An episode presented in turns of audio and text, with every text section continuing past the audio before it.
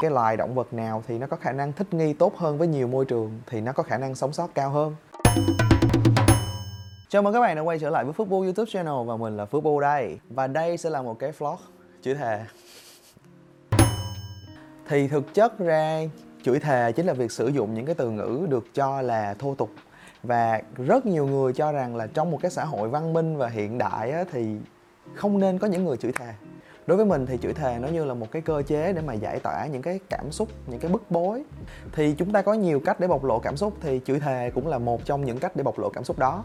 Không thể nào dựa vào việc người khác đang chửi thề mà mình có thể đánh giá người ta là như thế nào, như thế nọ được. Bản thân chửi thề, nó không thể hiện bất kỳ một cái manh mối gì đó để các bạn có thể suy luận về cuộc sống con người hay là tương lai hay quá khứ của người đó cả. Chửi thề chỉ đơn giản là cách người ta bộc lộ cảm xúc thôi cách này thì nó gây ra nhiều cái phản ứng tiêu cực hơn bởi vì rất là nhiều người cho rằng đây là một sự thô tục không đáng có.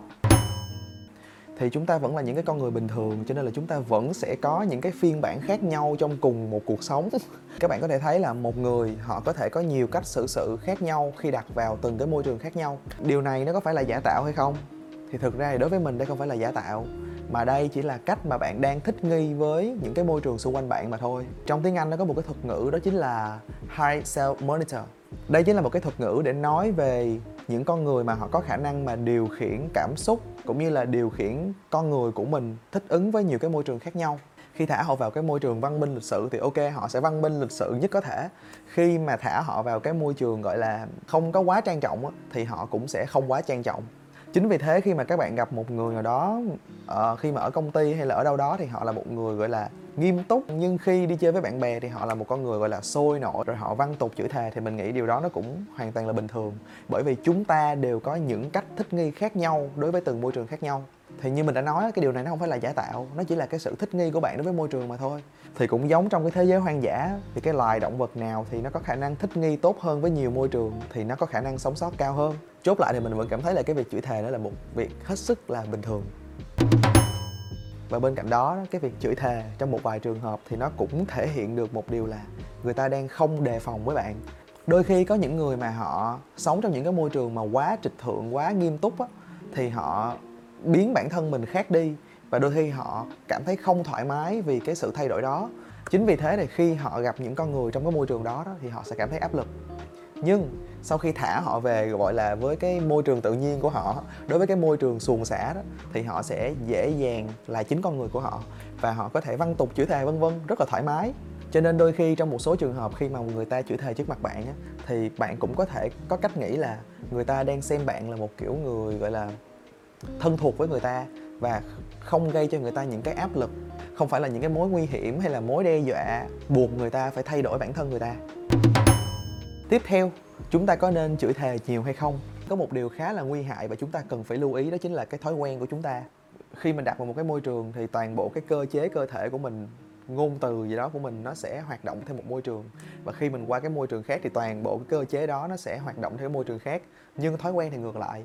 Những cái gì thuộc là thói quen á, thì nó cứ lặp đi lặp lại thậm chí là vô điều kiện. Đôi khi thì chúng ta cũng sẽ có những lúc gọi là lỡ mồm á nó cũng cũng không hay lắm. Chính vì thế thì chúng ta có thể chửi thề để xả stress để mà gọi là xuồng xả thoải mái với nhau. Nhưng cũng đừng nên quá lạm dụng cái việc chửi thề bởi vì đôi khi các bạn sẽ bị quen miệng và tiếp theo thì các bạn sẽ sử dụng những từ ngữ chữ thề như thế nào. Mình quan niệm chữ thề nó như là một cái cách gọi là bày tỏ cảm xúc của mình, và đôi khi thì nó sẽ khiến cái câu chuyện của mình nó cũng, kiểu, vui vẻ hơn. Chính vì thế thì khi chữ thề thì mình sẽ sử dụng những cái từ ngữ mang tính chất vui vẻ, và nó không quá nặng nề, nó không mang tính chất xúc phạm. Với cái mục đích là vui vẻ suôn sẻ thoải mái đó thì những từ ngữ chửi thề không quá nặng nề đó thì sẽ được chấp nhận. Nếu như mà mình cứ suốt ngày đưa những từ ngữ quá nặng nề và lôi uh, bề trên tùm lum tất cả mọi thứ á, nó trở thành xúc phạm. Và đó là một điều mà chúng ta không nên làm một tí nào luôn.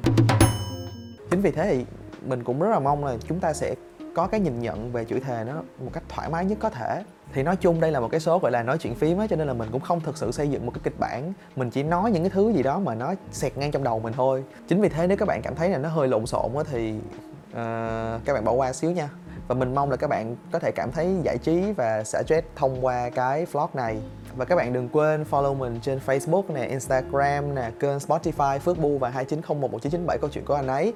Và mình tin là từ cái vlog này thì chất lượng âm thanh thì nó cũng đã tốt hơn rất là nhiều rồi.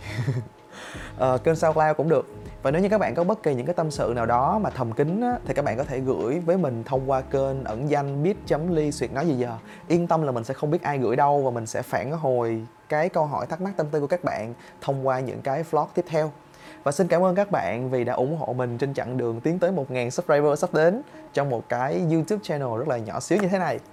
À, thôi dài dòng quá. Xin chào và hẹn gặp lại.